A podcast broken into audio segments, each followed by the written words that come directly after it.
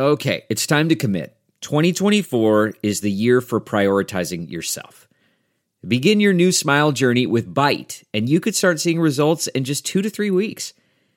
Just order your at home impression kit today for only $14.95 at Byte.com. Byte clear liners are doctor directed and delivered to your door. Treatment costs thousands less than braces, plus, they offer financing options, accept eligible insurance, and you could pay with your HSA, FSA. Get 80% off your impression kit when you use code WONDERY at Byte.com. That's B-Y-T-E dot com. Start your confidence journey today with Byte. That's not just the sound of that first sip of Morning Joe. It's the sound of someone shopping for a car on Carvana from the comfort of home. That's a good blend. It's time to take it easy, like answering some easy questions to get pre-qualified for a car in minutes. Talk about starting the morning right. Just like customizing your terms so your car fits your budget. Mm-mm-mm. Visit Carvana.com or download the app to experience car shopping the way it should be convenient, comfortable. Ah.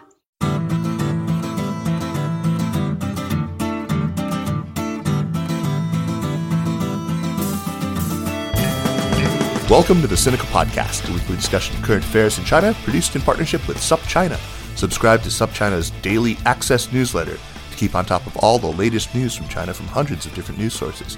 Or check out all the original writing on our site at supchina.com, including reported stories, editorials, regular columns, and a fast growing library of videos and podcasts. We cover everything from China's fraught foreign relations to its ingenious entrepreneurs, from the ongoing repression of Uyghurs and other Muslim people in China's Xinjiang region to China's ambitious efforts to eliminate poverty. It's a feast of business, political, and cultural news about a nation that is reshaping the world. I'm Kaiser Kuo, coming to you as always from Chapel Hill, North Carolina. Unfortunately, Jeremy Goldkorn has choir practice. No, I think tonight is his his quilting group, so he's unable to join. I wasn't aware of that. He just told me, but uh, he he sends his greetings. Besides, he wouldn't fit in here. Today's show is for people with alliteral names only. Our guests, Stephanie Studer and Alec Ash, uh, both of whom we will introduce momentarily, and of course me. Anyway, Jeremy wouldn't have fit here, so it's just as well that he has quilting group. China's youth, its its post 90s or Ho, as they're known in China, are a fascinating bundle of contradictions, or apparent ones anyway. They are more individualistic, but also more publicly or civically minded, more green, more apt to volunteer, more apt to engage in charitable acts. They are more patriotic or nationalistic, if you like, but also in many ways more cosmopolitan and generally more socially progressive. Today, we're going to try and unpack all of this and get a picture of who China's post 90s, people in their 20s really are, and uh, people in the the post 80s group, the uh, people who are currently in their 30s, who are the subject of a book by one of our guests, Alec. So, a recent issue of The Economist, though, included uh, an excellent, very insightful special report on China's youth. I might not love the thing's title, Generation Xi. I suspect that the author was not responsible for it. Uh, but I think it is also probably selected more for the visual pun on, you know, Gen X than for any assertion that they're politically aligned with the general secretary. But the package is just great. Its author is Stephanie Studer, Beijing based China correspondent for The Economist. We are delighted she could join. Welcome, Stephanie. Thanks, Kaiser. Thanks for having me on. My pleasure. Also joining us is our old friend Alec Ash, whose book Wish Lanterns, which we spoke with him about some years ago for this program, has now been republished or was republished last year with a new preface, a new forward, a new afterword, I think, uh, and, and a new title for the U.S. market where it's going to be called something not as good as Wish Lanterns. What's it called now? Um, they're calling it China's New Youth, presumably, uh, in the hope of uh, uh being a bit more on the nose. Uh, like too damned on the nose. I wish Lanterns was such a great title. Anyway, uh, that's that's sorry, it's just for you know to suit local market conditions. ah, the wish lanterns are still in there. Anyway, Alec is joining us from Dali in Yunnan province, where he's now writing about urban refugees fleeing the huge coastal cities. Such as myself. yeah, that drop out and smoke weed and other pursuits. Alec Ash, welcome back to Sinica. Thank you, Kaiser, for having me on again. And uh, I am wishing Jeremy good luck with his presumably China themed quilting. All right. Um, Stephanie, maybe we can start by talking about uh, how Chinese people actually classify the different generations. You know, here in the U.S. and the West more broadly, we speak of you know the greatest generation and the silent generation and baby boomers and Gen X. That's me, uh, millennials and Gen Z. But that's obviously not how it works in China, and the Chinese system doesn't map quite perfectly onto the Western one either. Uh, so how how does it work? And would you say there are analogous age cohorts in China? Yeah, what I found really interesting is that we speak, for instance, of millennials in the West. But if you were to apply that definition strictly by the years, that would involve three, perhaps four generations in China as they're known here. so I think the best known definitions of generations, they change every decade in China.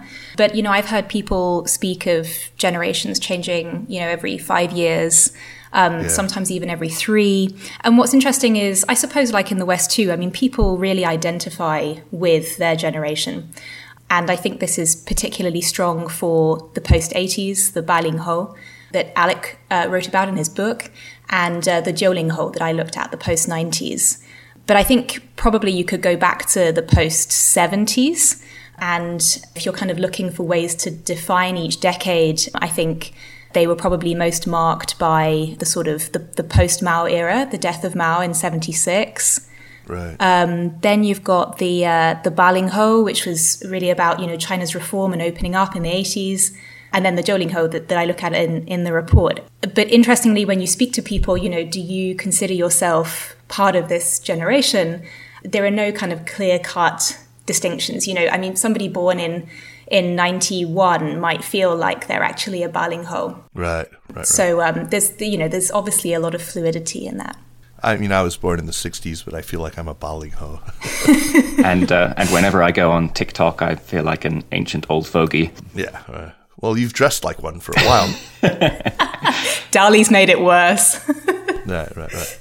So, uh, you know, I mean, I, I think that, that it makes sense that generations are getting shorter and shorter. I've always thought that generations are pretty much defined, at least, you know, in, in modern society, by kind of the, the cultural input you got during your formative age, right? And as that's changed faster, necessarily generations have gotten shorter, right? That just sort of makes sense. Alec, when I read your book and another book that came out not long before yours, Eric Fish's uh, China's Millennials, I, I was struck to some extent by similarities in the ways that American millennials and China's post 80s are spoken of, not necessarily by members of these cohorts themselves, but by people of other generations talking about them. And I think, Stephanie, it's true to some extent of the language that I hear out around Gen Z in the States mapping kind of onto the post 90s in China, you know, that they're totally digital, that they're relatively woke, that they're pampered and coddled, they're not inured to hardships, all the critical things, right? Uh, is is this something that you've seen? Um, is there anything at all to those comparisons? absolutely. I think often I felt that there are better and uh, more intriguing comparisons to be drawn between the people of the same age uh, across different locations and countries than there are between two different generations in China, because as you both alluded to, mm. we are we are so shaped by our environments uh, as we grow up. Um, and so perhaps Generation Z in uh, America and China have a lot more in common than they think, or perhaps even more than the Baling Ho and the Jiuling Ho uh, in China. Um, huh. I don't know what Stephanie thinks. That makes a lot of sense to me. Stephanie? Yeah, I mean, certainly, Kaiser, what you're saying about just the impact of the digital world on these generations. I mean, what Alec was alluding to with not understanding TikTok. Um, I feel the same. And what's interesting is actually probably, you know, also just a difference of three or five years. I see that with my younger brother as well. Um, he's only two and a half years younger than me. And, you know, you just grow up with the pace of change, which has been extraordinary in China. But technologically, I think it's, it's also very rapid, you know, new apps coming out all the time.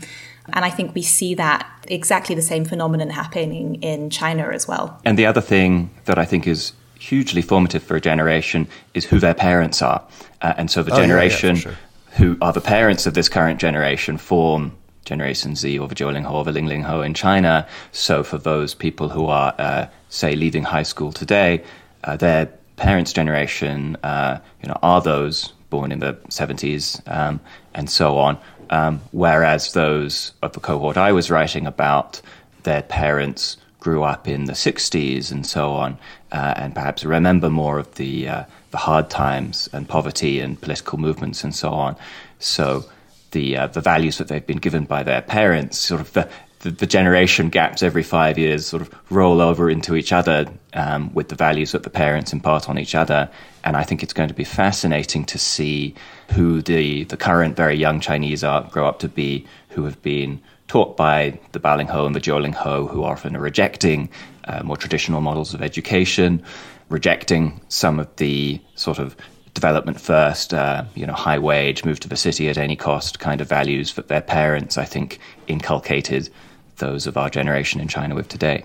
Stephanie, when you talk about how among the post 90s, social liberalism is surging in parallel, though, with increasing nationalism, with support for the state and for the party, that makes it, I think, difficult for a lot of Westerners to get their heads around this generation. Uh, how do you square this when you're talking to your Western interlocutors?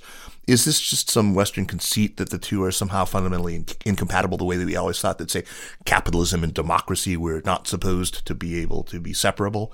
Or should this surprise us, in other words? I think it, I mean, it should in some ways. I was certainly struck by it. When you think about, for instance, Russia's youth, there I think that the two go more closely hand in hand in, some, in terms of social conservatism and nationalism. And you see that those are, I think, the two dominant forces. So then when I looked at China and I compared the same age group, I was, I was quite struck by that. But I think within the Chinese context, though, it's perhaps not all that surprising. And, and I guess we'll get into discussions of, you know, what the nationalism actually means, you know, how much of it is heartfelt, how much of it is performative patriotism. And similarly, you know, when you have fewer outlets to express yourself because of censorship, well, it might be that you kind of find the ones where you can say what you believe in. And sometimes that will be nationalism, but sometimes it will be feminism or LGBT rights. And so I think right. that, you know, this young generation is quite skillful at finding channels through which it can kind of make its its voice heard. That's really interesting. And then, yeah, I, I want to spend some time drilling down into that.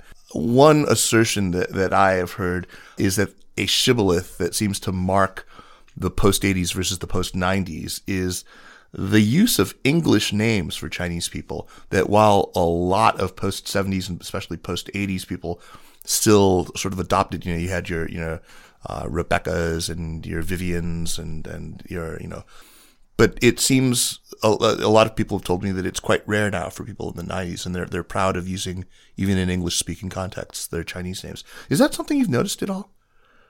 Alec? Or uh, I, I, I hadn't really thought about it that much until you mentioned it, but as, as soon as you did it, it rang true anecdotally for me here in China, and I think it connects to perhaps a larger point we might make about the differences between the post 80s and the post 90s, uh, artificial uh, difference as it is, that I think that the new younger lot, uh, I, I, think, are generally less enthralled to the West. I, I seem to remember that right. when I first came to China, which was in 2008, there was everyone wanted to go to study in America. Everyone was watching uh, American shows, you know, Prison Break or whatever it was. And uh, today, I think, you know, and perhaps this connects to the point that we're making about nationalism. I, th- I think that confidence is the better word to use for nationalism, which is such a, a, particular thing with such negative connotations, and of course exists. But I think right. on a larger scale, that uh, young Chinese today, I feel are more confident uh, in their culture. There are more Chinese products, more Chinese cultural products, entertainment products, and so on for them to uh, consume rather than the West and America in particular being the gold standard. I think with that has also come a suspicion of uh, liberalism and uh, Western values, which perhaps explains some of the uh, the cognitive uh, dissonance around, around uh, socially liberal Chinese mm. being quite pro state, and just less generally being less um, enamored and totally enthralled with the West. Uh, I was on a I was on a clubhouse chat the other day, which was a group of uh, a, a group of students abroad, talking about their experiences. And it was basically a litany of complaints about studying in America. And wow. I just thought back to what my friends were you know, telling me about their dreams of going to America uh, 10, 15 years ago. And it, it, really feels like a different world. Indeed. I have a 17 year old daughter uh, who spent the first 12 years of her life in China and came to the United States and was entirely immune to the attractions of American popular culture. when she consumes non-Chinese culture at all, it's Korean or Japanese. It's the sort of the near abroad for China. Uh, it's really interesting. I, I've, I think confidence is a good way of, of There's, talking about there's it. also uh, this is going to be a, a news flash for both of you, but there's also quite a lot of racism in America uh, against Asians. um, I seem to remember there was a story about Asian American students in some university or other posting notices on their doors saying, "My name is this and this Yeah, in that's it, Chinese, yeah. and this is what it means." Do you remember that? at Uh, Columbia. is- I think it was at Columbia. right, which is pretty cool. or or one is it NYU or Columbia? I can't remember. That was because yeah, because of racist incidents. Uh, that was great, and they, they made a video series out of that. They, they they you know talked about their names, and it was yeah, it was very touching. Um, uh, that's that's fantastic, and that's one of the, the times where I noticed how how proud people were of actually using their names in pinyin, even in in an American context, even when they were quite fluent English speakers. They seem to have resisted this whole adopt, you know, Robert or I'm Steve, you know. In fact, just while we're on the topic, there's a fascinating study um, that was done last year at um, elite American universities that found that students who had been exposed to racist taunts were, um, in general, more likely to show support, political support for China's regime. Um, so you know this this is there is there is evidence that this is having a direct impact on you know how they view their own country, of course, China, how they view the CCP. Um, so that's something to, to keep an eye on. That was Yiqing Xu and Jennifer Pan, right? Yes, exactly. Stanford University. Yeah, no, that um, it's a they do fantastic work, both of them. Uh, we've had Jennifer on the show before. Actually, you talk a little bit about another uh, piece of research that, that Jennifer was involved in. I, I believe in. I think she shows up a couple of times uh, in your in in your her, her research is just so good. Yeah, it really is. Um, I think if, I don't know if you've heard the show, but we talked to her about the one uh, where it talks about how the party propagandists are skillful now at using clickbait. Yes. In in uh, in, in ads. Alec, um, we talked about the earlier edition of your book when it was still titled "Wish Lanterns." Um, still a better name. Uh, could you talk about what's new in, in the book? I mean, there's a Karoline Kan has a, a forward for it. Is that That's right. Karoline did a, a, a lovely forward, very kindly. It's the US uh, paperback re release. They retitled it China's New Youth. So I, I She must be post '80s though, because she uses an English name. she is, yes. Uh, but she would I. fit in here because it's alliteral, right? only alliteration, only alliteration. Uh, I did a new preface for it, uh, focusing mostly on the historical context of the generation, uh, and also an afterword in which I catch up on the lives of the six characters that I follow inside it. Um, and you know, the, the book was about this very particular sliver generation of, uh, of people born between 1985 and 1990. So it's it's really a snapshot of uh, that youth in transition. So it's been very interesting to see and to think about what's new and what's changed. So I, I don't remember all of them well. I, I certainly remember the broad brush uh, of of these individual characters, the six of them. Could you pick a couple and kind of catch us up? Give us a quick recap of you know some of the more interesting developments in their lives since you published the book. Sure, happily. Uh, well, uh, Lucifer, um, to pick one English name, um, but perhaps the most memorable. Uh, he was a aspiring uh, superstar, and he is uh, still in Beijing, although he's been moving around a lot. He, uh, since the events of the book finished, he launched a new rap career as a Little Yen, because his Chinese name is Li Yen. Get it? He also made a appearance on uh, Xiatian, the uh, that summer of the bands, the big band uh, mm -hmm. show on iQiyi, uh, which uh, didn't go quite as well as he planned. Um, uh. Mia, who's on the on the cover of the book, is going from mm -hmm. strength to strength in Shanghai, and she's. started being a social media influencer. Oh, really? So, of a sort of TikTok generation in China.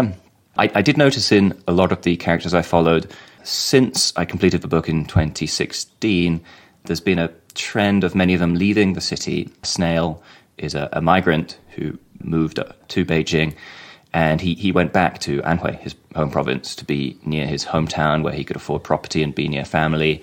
Uh, which is not an uncommon trend. Uh, Fred was also looking to get out of the, the city, which she finds stifling in its academic atmosphere. So she was in Hainan for a long stretch, and then uh, Dahai and Xiaoxiao were in uh, Xinjiang, and then moved to Hangzhou. And uh, they just they just visited me in Dali the other month, actually over Chinese New Year, and uh, you know they would love to move here as well. So I do find it interesting that of the people I followed who are, who are all urban young Chinese, and, and uh, the stories that I told of them was them trying to move to the city and make it, you know, right. find, find jobs, find a partner and everything in the city. And now I feel that their stories perhaps reflect uh, another broader generational trend, which is young Chinese looking for something, something a bit more. That's something that you are writing your, your new book on. But there's also a major theme in Stephanie's special report. Uh, you wrote on this, Stephanie. You talked about Li, Li Ziqi, uh, the amazingly talented woman who's probably the best known representative of this, this called mm-hmm. Fan Xiang Qingnian, this uh, return to the countryside uh, of, of the youth, the youth who are returning to the countryside. How, how impactful was she? Uh, maybe we could we could do a little quick potted uh, description of, of who she is, and then talk about you know her influence and whether the people who you spoke to uh, see her as some kind of an inspiration. Mm. Yeah, uh, Li Ziqi is definitely the best known um, live streamer from the countryside. Um, her her her uh, videos are um, you know carefully edited, but they're meant to show a sort of um, unvarnished country life to urbanites in need, I think, of some sort of yeah spiritual balm, maybe mm. a, a, break from from the, the the toil of the city. So I, I, think you know that's what she does. Whether it's you know she goes off and, and picks wild herbs or she grows watermelons. Um, um, she shows how to cook um, Sichuanese dishes. I think that her appeal has really been for yeah a middle class that feels like it it needs to, to go out, maybe see something different, maybe get off the the treadmill. I suspect that it has encouraged some to go and do kind of rustic retreats. You know, rather than kind of going to, I don't know, a big resort in Hainan, they might instead choose to find, you know, a cute village in Anhui or, you know, perhaps go to Dali. Um, and, uh, but whether or not they stay, you know, is another, is another question. Um, I think that those who grew up in the countryside went to the city in search of a different life I think they're sort of driven by slightly different imperatives, and and that's the sort of retreat that I found so interesting, or, or the, the the reverse flow that some are realizing that actually maybe life in the country isn't so bad these days. It, it it's just you know a more inviting place to be. How is it, Alec? You're doing it. Um, you know, you've left the hustle and bustle of Beijing. You're living in Dali. Um, I mean, it's not bad. Is it the rural idyll uh, that, that, that you, you imagined it was going to be? Well, I, I certainly enjoy it, living uh, close to the mountain and uh, running with my dog. I I do feel that, uh, I, as we were saying, generations are so shaped by their environments and by their parents, and so for the uh, older generation who grew up uh, knowing China when it was poor, they they, they really were seeking development, high wages, city moving to Beijing uh, and Shanghai and Guangdong. That was the gold standard um, because of what they experienced in their childhoods. And so now this urban young generation, they grew up knowing China is developed and rich and powerful. That's what they're used to. Um, they've they've been surrounded by development. Um, so for some of them, they are they are becoming disillusioned with uh, the trappings of development, uh, seeking more than that. Um, some in leaving the city, some in personal meanings or faith, uh, some in this uh, paradoxical sort of renaissance of uh, of socialism and socialist values in in in a ostensibly socialist country where actually it's capitalism run wild that that led to this youth going back to the socialist roots that 100 years ago originated the capitalist mainstream today, like a sort of Ouroboros devouring its own tail. Um, so I find it fascinating to see um, all of these changes, which I think took 100 or 200 years, maybe a century in America uh, and the West to come to China in the space of just a few decades uh, with the sort of backs of land, right? You know, upstate New York, uh, place in Provence. It's it's it's similar to that in a Chinese context. Yeah, yeah. Li Ziqi pushes a certain aesthetic that I think maybe isn't always reflected in the reality. But the fact is, uh, life in the countryside has gotten a whole lot easier. There are a lot of amenities, and Stephanie, this is something you write about in in the report uh, about how e-commerce has transformed it. How it isn't really so bad now. Uh, in in a lot of these county towns and uh, you know fourth or fifth tier cities. And uh, one statistic that really jumped out at me was that in the decade to 2019, the proportion of rural migrants under the age of 30 living away from the hometown, their hometowns has almost halved. That is astonishing to me. Do you attribute this to the fading allure of the big cities, to demographic trends, the one child policy, or to what? What what is keeping more rural people in in the, the villages and the small small towns? Yeah, I mean, so what you said about the way county seats have been transformed, I mean, I think that has made a huge difference. If you grew up, if you were born in a in a in a in a dusty small village when, you know, I don't know, a time when internet was still glitchy and e-commerce, you know, had not taken off, then there wasn't really much keeping you there. It was it was just natural that you would go and seek, you know, a life either in the in the booming um, factory towns, or you know, if you were if you were lucky enough, you could try to get to a first tier city. But now I think you know you have high speed rail links that make travel so much easier. There's it, in some ways the city and the country have been brought you know closer together. I think in in the popular imagination as well, but physically too. And the, the fact that e commerce has taken off has given um, young people this job possibility but also able to stay closer to home. So I think you know there's a there's a sense that life in the city is is tough. Returns on education are effectively falling, and so you know if you can if you can do something while staying close to your family, and if you know if you're if you can kind of get the goods that that you aspire to having um, you know, while staying closer to home, then then why not? And um, I think that's right. that might be what's driving a lot of it. I mean, the other thing, of course, is that you know the the factories that were on the the east coast are moving inland. So there's a sort of a push pull happening. I mean, I think mm. some of it is by choice, but you know, in some cases. Um, um, migrant workers are simply following the factories inland, and that, that may or may not suit them. But as labour costs are rising there, there's there's just a yeah there's a there's a there's a move uh, inwards. And there's a change happening even among educated urbanites who are disillusioned with 996 work culture and who are finding that they're on the treadmill running just to stay where they are and not having a whole lot to show for it, right?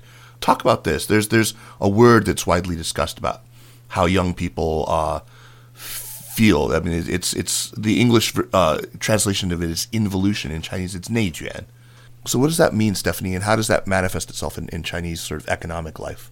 Yeah, neijuan is actually a pretty obscure agricultural term, which means there's more input, but you're not increasing the output, essentially. Mm. And so I think this sense is now quite widespread. The idea that, you know, you're going through China's like grueling education system. You're putting in the hours, and then you know you're you're getting a job. It's it's a white collar job, but you know is it is it really what you want to do? Is it giving you you know a sense of purpose? I mean, I think what's changing also. Yes, competition is is fierce and, and it's growing, but I think also young people just feel like they want more from a job and uh, they you know they want to they want to feel like it, it gives them a sense of purpose so I think perhaps expectations are, are changing, and that's why terms like this are, are, are coming about. And yeah, you know, the, the working hours are, as you said, you know, nine nine six, working from nine till nine, six days a week. I mean, you know, it's just it's not sustainable. And I think people realize that they want a kind of work life balance. At one level, it sounds to me like China's younger generation are you know, more or less following the same trajectory of young people in many parts of the developed world, you know, getting married later, wanting smaller families, changing jobs more often, looking for more personal fulfillment uh, instead of just wanting the material trappings of success. They're maybe more okay with gig economy work and, and all that. What, where do you think, aside from their propensity toward more nationalism, which we'll talk about, do they really differ that much from their closest counterparts in the West? I think let's talk about first, Alec, maybe you can talk about the post 80s and then Stephanie can talk about the post 90s. And uh, are there important areas besides, as I said, uh, p- political ones, where you think there's something particularly Chinese about this? The the, the conditions in China have, have have have really formed them. Sure. I mean, my my opinion on this is that um, it's the same humanity in different environments. So mm-hmm, mm-hmm. young people will be young people anywhere and we'll find all of those commonalities. Yet in China, the environment is so particular, and I think there's a couple of things which then elicit differences. I think that given we've been talking about these uh, trends and so on, which are urban trends and elite trends, it's you know important to issue the regular caveat that there's this you know huge gulf between right. city and right. country, and it's really two countries in one now. And you know a lot of my young neighbors uh, in in the village I live in, you know they all want to go to the nearest big city. Um, and uh, develop in, in a way which was much more familiar perhaps to their parents' generation. Uh, that's the expectations. Yet, I think uh, it's elites which drive the direction of a country, so it's very uh, important to, to notice the trend and, and what it says about China more broadly. So uh, back to the question, I think well, I think that is one particular thing about China mm-hmm. that you have this country city uh, gulf. Um, I think another is that uh, just society and work and education are, are, so much more competitive here than I feel that they are in, in, many Western countries, competitive as they are there as well. So I think there are uh, pressures to succeed and, and, get ahead in in this kind of zero sum game, uh, which perhaps also answers the political question of why they perhaps uh, aren't so uh, engaged um, uh, or are happy to go along with the system, uh, partly because they can't change anything and partly because they really just do have other concerns uh, on their mind. And I feel like those differences were perhaps slightly more marked in the post 80s than they are in the post 90s now that sort of wealth gaps are closing and so on and a lot of people do have more disposable income and uh, disposable time on their hands. So, so there's even more convergence with their counterparts abroad in the developed world as we move forward in time. Yes, uh, and also knowing that I think the information ecosystem has become uh, a bit more closed in China. Uh, mm-hmm. I feel that the the internet in China has become, uh, um, you know, rebelliously more of an intranet as China is successfully pinning Jello to the wall, etc., etc. Insert yeah, cliche I don't think here. Will debate you on that. No. uh, and, sure. and so that they are, I think, used to an information. So there's the sort of societal ecosystem, uh, and then there's also the information ecosystem where I think they are increasingly exposed to, um, you know, uh, particular culture and information, and including uh, political opinions around them, um, which which naturally shapes their opinions, just as we are shaped by our own information ecosystems yeah, here. Well, here in the United States, I depressingly have to you know to see how the willingness to avail yourselves of a perfectly free set of information uh, is pretty low among Americans. I mean, even though you know your your average Fox TV viewer, Breitbart reading viewer they could, you know, it's not, it's not like the other information is is censored or blocked to them. Right? Or indeed, NPR listener, the other way. Right, right, or indeed, yeah, NPR listeners. Um, Stephanie, do you agree? Do you think that, that, that there's sort of, as we move from one generation to the next, there's even a kind of uh, more similarity? Again, let's let's take this political piece out because I still want to mm-hmm. save that to talk about next. But would you say that uh, in terms of uh, their economic life, their propensity to save versus spend, their propensity to, um, you know, push marriage and other decisions further down and have smaller families. They they do seem awful, awfully like their Western counterparts more and more. No? Yeah, I see. I see lots of similarities. You know, I, I, came out of the reporting for this thinking like, wow, this you know, there's certainly more that, that unites us than than than divides us. Um, mm-hmm. I'm a I'm a Balinghou, but you know, in right at the tail end. So in, in many ways, you know, a, a, lot of what they said rang rang true for me. This notion of kind of defying social conventions, choosing to marry later, in some cases choosing not to marry at all, uh, perhaps even not to have children. You know, the, the birth rate now is the lowest it's been for almost two decades in China so uh, you know and then trends i mean it's it i completely agree with alec this idea that you know as the the sort of information ecosystem is is becoming more rigid and, and more insular as censorship has been stepped up and that obviously has an impact um, but something that really struck me from the reporting is how many young people are using vpns And it's probably not to kind of look into what really happened on Tiananmen Square in 1989, but they, you know, they want to get onto Instagram. They want to see what what Trump is saying on Twitter um, before he was silenced.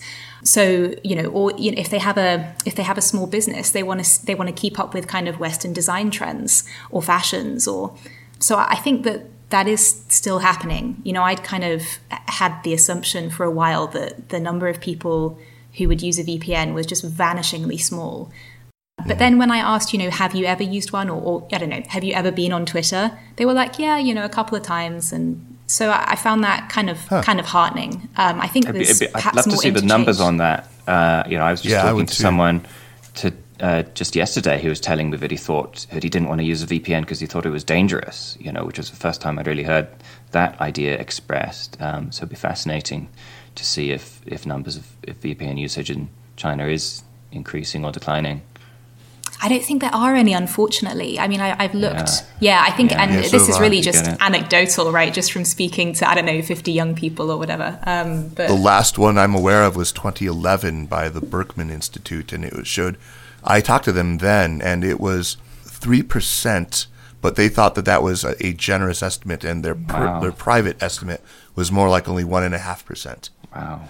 Um, and that was that was depressing though. I'm sure that it's much higher than that. Just anecdotally, I know I, I do talk to a lot of people who maybe have more of an incentive to to see you know the internet outside of China, but I, I still think it's it's significantly higher than it was you know ten years ago. Um, one of the other things that you, you talk about is you know, and we we flicked at this earlier, um, the relatively socially progressive tendencies now. I, I see it. I look at a lot of popular culture that my my my daughter watches, and it's very clear. There's a lot of of even like sort of historical costume dramas with really heavy homoerotic themes in it. Um, there's an openness to uh, to LGBTQ culture that is really heartening to me. Uh, as somebody who you know who embraces the rainbow, right? I I love uh, that I'm seeing this happen, and again, I I think that it's it's common to young people in Europe, in the United States, and and China and elsewhere. But uh, it rubs up against an official culture that still frowns on this. How how does that square with their uh, increasingly uh, nationalistic or patriotic commitments? Yeah, I think that there's a there's a capacity to see the two things as being in kind of separate worlds. I mean, you have those kind of at the at the far end uh, pushing for you know feminist rights who are part of, of, of NGOs, grassroots organisations, or you know LGBT campaigners. I met some in in Chengdu, which has remained up until now a little bit of a haven for them.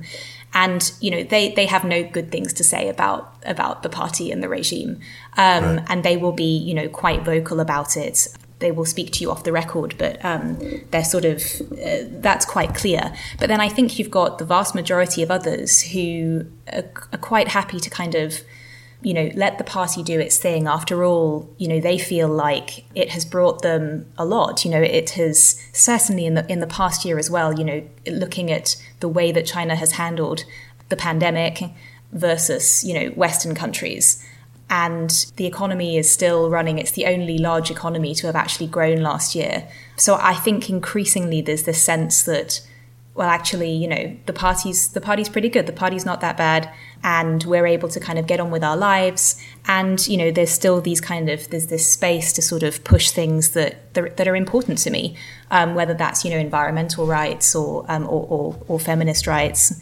So uh, it's it's a, it's there's a strange tension there for sure. But I think that as long as they're sort of they're they're allowed to do things in those kind of politically safe areas, um, there will be a sense that you know you can have you can have a bit of an impact on society even if it's even if it's small. You can kind of change mm. things at the grassroots even as even as the government is imposing stuff at the top.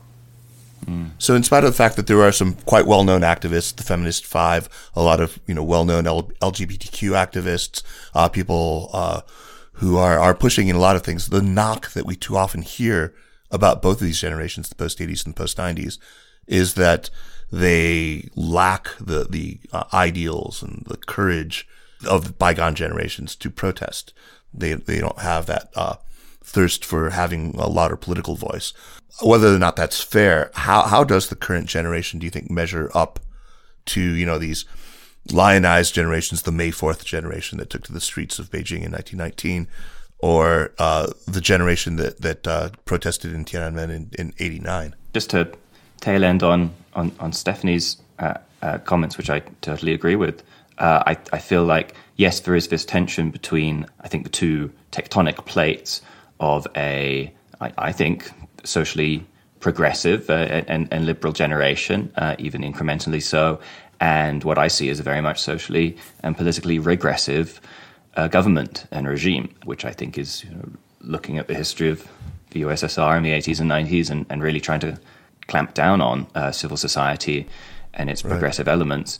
Uh, and those those tectonic plates are going in in opposite directions, uh, which which some seismologists uh, might see as a, as a warning sign, although perhaps it's an imperfect metaphor. Um, but then I, I don't think that there needs to be a cognitive dissonance between a young Chinese person who uh, you know is pro LGBT, maybe uh, you know willing to fight for personal sort of activist causes or anything, yet is also patriotic and behind the state. Um, I don't think that's necessarily a square in a circle.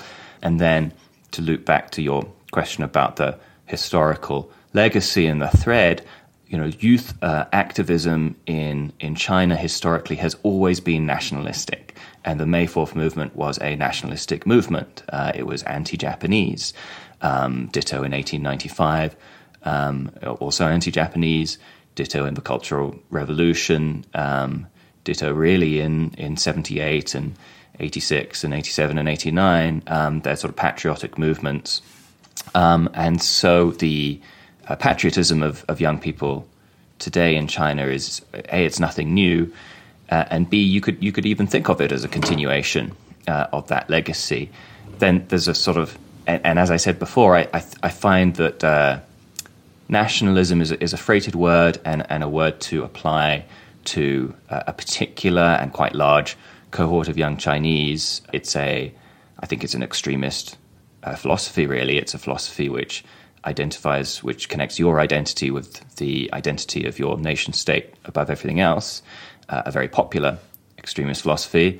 But, but if we talk about it in terms of uh, patriotism and uh, confidence uh, and pride in your nation, that's certainly nothing new and not really anything different to to you know Americans who are sort of America number one as or, or an instinct to, to defend it when it's perceived to be under threat. Yeah, I mean, I, I think there's this healthy form of nationalism. Then, so you were saying that you don't see there's a, there's necessarily any contradiction between them.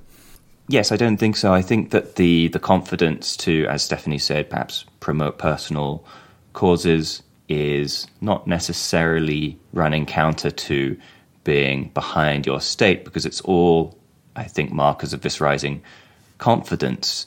You know, we were talking a little about the difference between the post 80s and the post 90s, and sort of my book and Stephanie's report, respectively. And I felt like for the lot I was talking about, a word which was thrown around a lot was uh, a sort of self um, mm. deprecation. I think yeah. it was one of those do you remember Kaiser? There used to be those internet word of the years in the North, yeah. and, and, I think Zibei was the internet kind of word of the year in, in, in the late 2000s or something. Now it's very much Zixin, I think. Um, I was ah, talking to, I'll, I'll, give an anecdotal example. I was talking to a hippie, hippie in Dali the other day, you know, the full hemp outfit and uh, um, plant plant based activities that, that, that uh, Kaiser was alluding to, and tarot readings and all. Uh, but then she was also very aggressively pro China and really um, biting my ear off about it, uh, about how great China's response to COVID has been.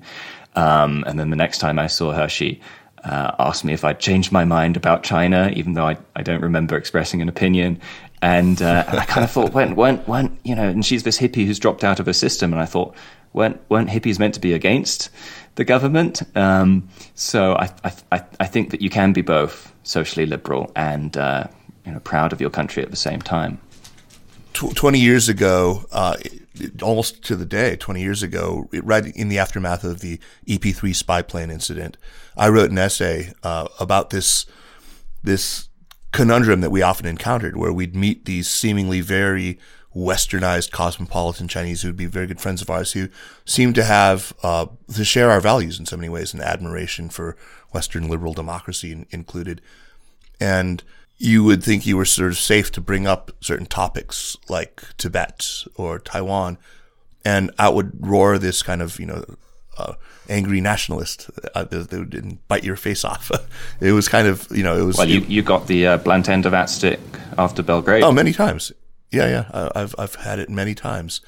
And I mean, it, it, it shouldn't surprise me, right? I mean, I think that if you think about, and I'm Alec, you're exactly right, you know, that, that there were always, even in the most ostensibly liberal moments of China, the May 4th generation that was calling for, you know, science and democracy, it was still, uh, those were, for the most part, regarded as means, liberal means to uh, what were essentially ends of you know 救国 national salvation, mm-hmm. saving the country. In the, yeah, yeah, a lot of that right, Tiyong stuff. Eh, it doesn't ever really go away, and I think we still see it today.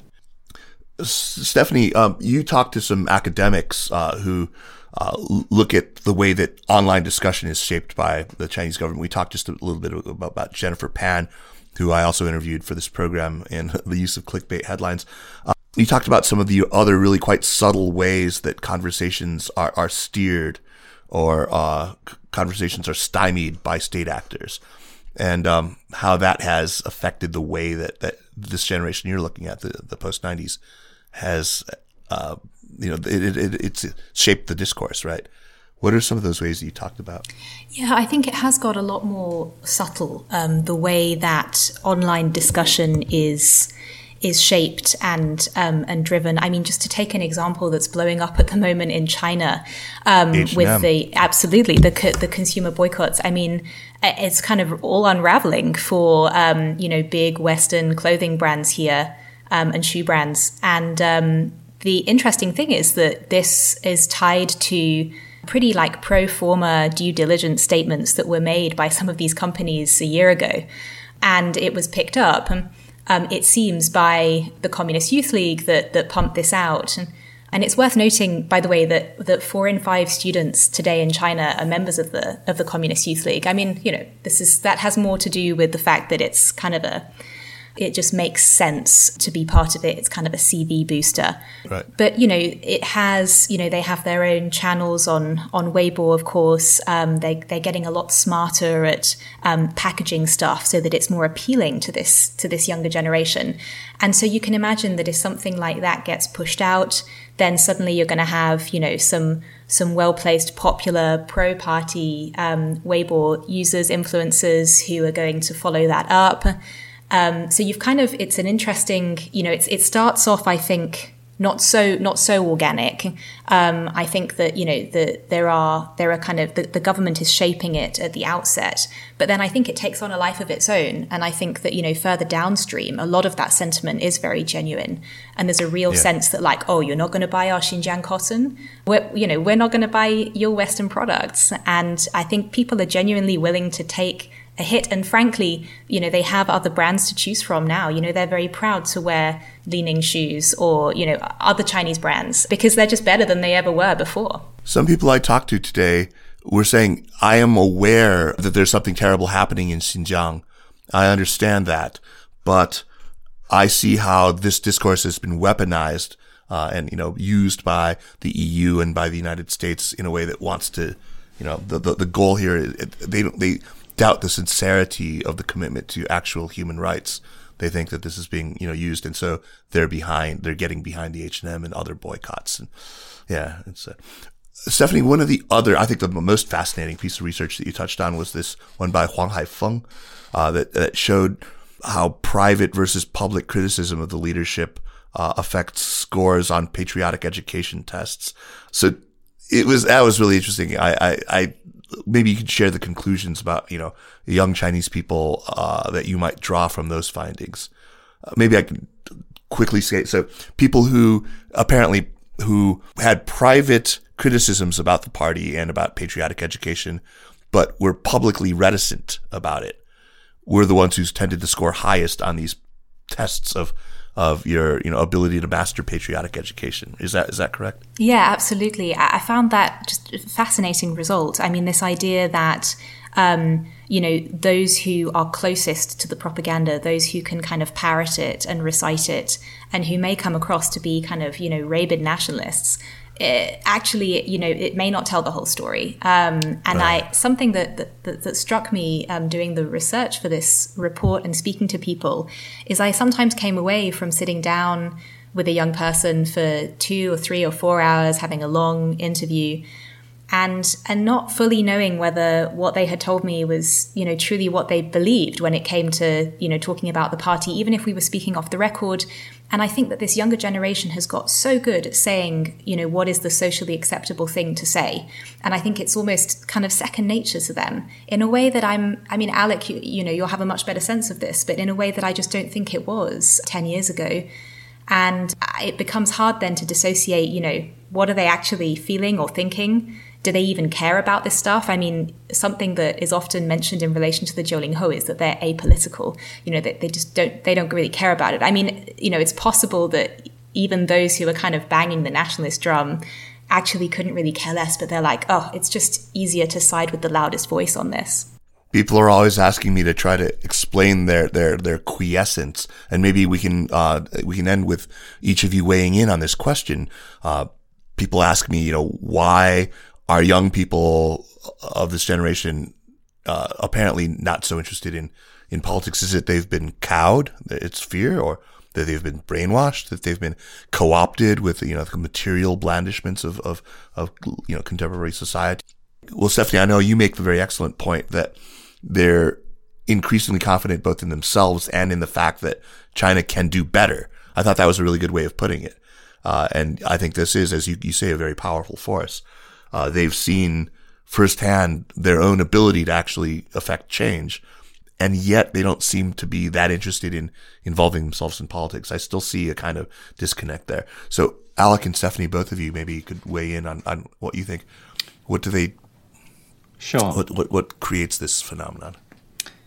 Yeah, I think that was that's a really insightful comment from Stephanie, um, and uh, I noticed it as well uh, when I was doing the interviews for my book, um, and it took a lot of time, I think, to uh, break through and develop trust. Um, I think that in China, especially, people are very quite good at knowing which way the wind is blowing because it's it's very important to know which way the wind is blowing because there can be some powerful winds, uh, and perhaps more so today than ten years ago uh, that that that wind can can really knock you over. So if you say something wrong, it can it can have real effects um, on your on your work and so on. So it's it's a sort of loyalty signaling that I've noticed has become expected today. The the, the greengrocer sign, if anyone's familiar with that image from Václav Havel's essay "The Power of the Powerless," the idea that you have to mm. display the sign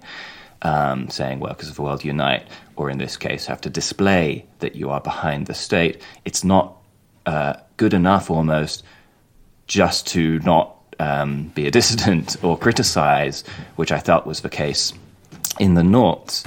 Um, now you have to actively display it, and I think people have kind of picked up on that. So, um, you know, that I think those these are important caveats. You know, and so we have been talking a lot about nationalism and patriotism and so on. Um, some people might have seen that uh, uh, recent survey by the uh, Harvard Kennedy School, uh, Ash Center, I believe, no relation, where they yeah, yeah, yeah. talked to you know some some thirty thousand Chinese citizens over the last uh, fifteen years and uh, found I think I think it was ninety three percent approval rating for Chinese policies. And, you know, of course, 93% raises all sorts of eyebrows. And, and, and we ran a piece at LARB sort of issuing all the caveats about it. Um, uh, and and I think that you know those two things could be true at the same time, uh, and it's almost a self fulfilling prophecy. I'm, I'm spitballing now, but I feel that if you live in a society where you're expected to toe the official line, uh, and it's uh, very helpful for you to toe the official line. Uh, often that then becomes your genuine belief. I think uh, you know a bit of pop psychology there, maybe. But the phenomenon um, where you force yourself to smile and you actually feel joy, right? Okay, I'll I'll try that. yeah, I, it's gotten me through some tough days. Stephanie, what do you last word to you on this? Yeah, I, I, wanted to come back, Kaiser, to your point about fear. Like, to what extent is this kind of motivated by fear? Alec, you know, uh, touched on this as well. Um, the notion that you need to know which way the, the wind is blowing because you worry that you know y- your life might otherwise be deeply affected by by kind of putting a foot wrong. It's I was interested in the Zhou Ho um, for a, a, a, slightly academic reason, which is that they were all born after um, the protests in '89. And so I wondered to what extent, you know, not having a generational memory of that made a difference. And what struck me is that actually there are there are two contradictory arguments about the kind of impact that might have. This sort of relative amnesia. You know, on, on the one hand, not knowing that the that the party gunned down students in cold blood means that they might have um, a more rosy view of it, which might explain, you know, some of the kind of the, the more benign feelings towards the party. Um, on the other hand, the fact that you know that they don't know that that happened, they don't have the kind of the fear, fear perhaps that was instilled in earlier generations. Um, might uh, might one day kind of encourage them to, to to do the same again, kind of unknowingly. Um, so I, I, haven't come down on, on one side, but it, it shows to what extent this question is a tricky one. Stephanie, Alec, both of you, it's just so great to have you on. Uh, let me remind everybody that the special report that Stephanie authored, Generation Xi, is in the January 23rd issue of The Economist. I recommend it to anyone who's interested in China, as presumably all of our listeners are.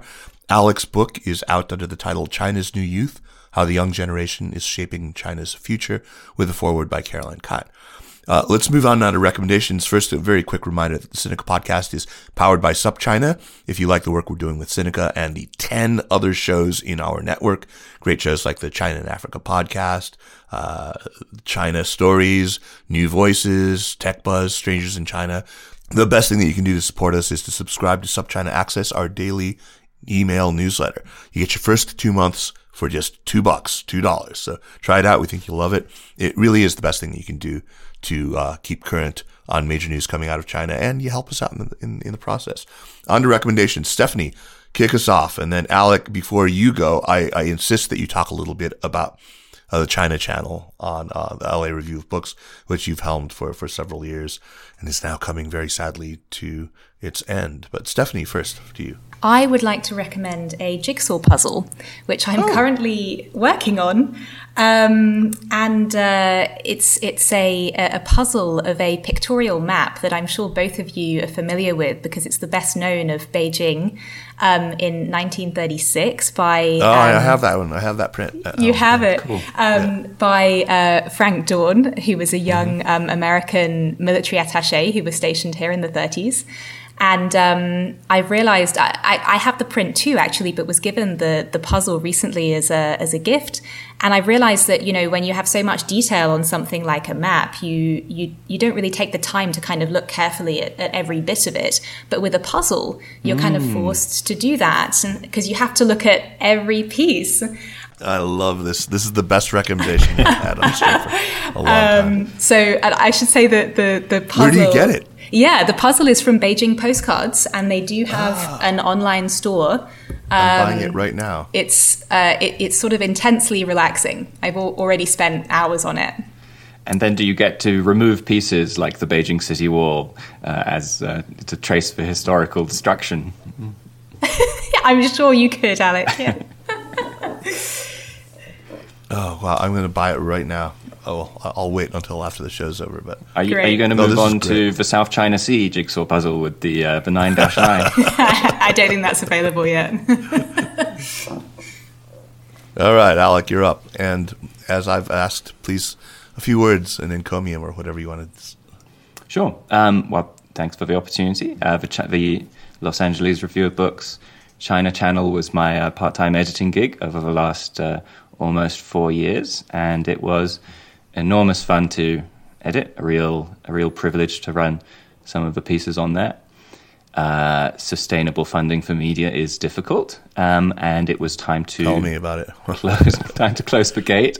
Um, so you know, thank you very much for the tribute, Kaiser, and indeed for the uh, run of our stories on China Stories that you kind of Yeah, I've gotten started. I, I read one by Sam Crane this morning. It'll be out tomorrow, and we'll run one or two every week for the next couple of months at least, until we run out of really good ones. Uh, fantastic. Do you have a recommendation? Sure, I'm, I'm going to recommend Dali, where I live, um, for its natural environment, its uh, interesting local culture and, and mix of migrants. Um, it has a good tourist infrastructure. It's great for a weekend trip from Beijing. Uh, the sun sets at 8 p.m. So um, uh, come, come visit me in Dali. Uh, and then connected to that, I'm also going to recommend Yunnan cuisine, uh, which I, I believe that Yunnan ham and mushrooms got a shout out on Sinica recently. And I just wanted Yeah. to take the opportunity to expand that um, to include all of Yunnan cuisine, which I find very eclectic uh, and wonderful uh, dishes like uh, stir fried flowers. Uh, they have grilled cheese, uh, lichen and That, moss. that sheep's milk cheese. I love that stuff. Oh my god. Yep, Rubing, Rushan, uh, interesting greens, uh, of course, uh, so many flavoursome mushrooms, uh, which Stephanie also wrote an excellent piece on. Uh, cured ham, I've, I've started curing my own ham now. And uh, which is sort of uh, best described as sticky rice tortilla. Uh, Thai food, uh, it's the only province really to have its own coffee, uh, excellent mijios.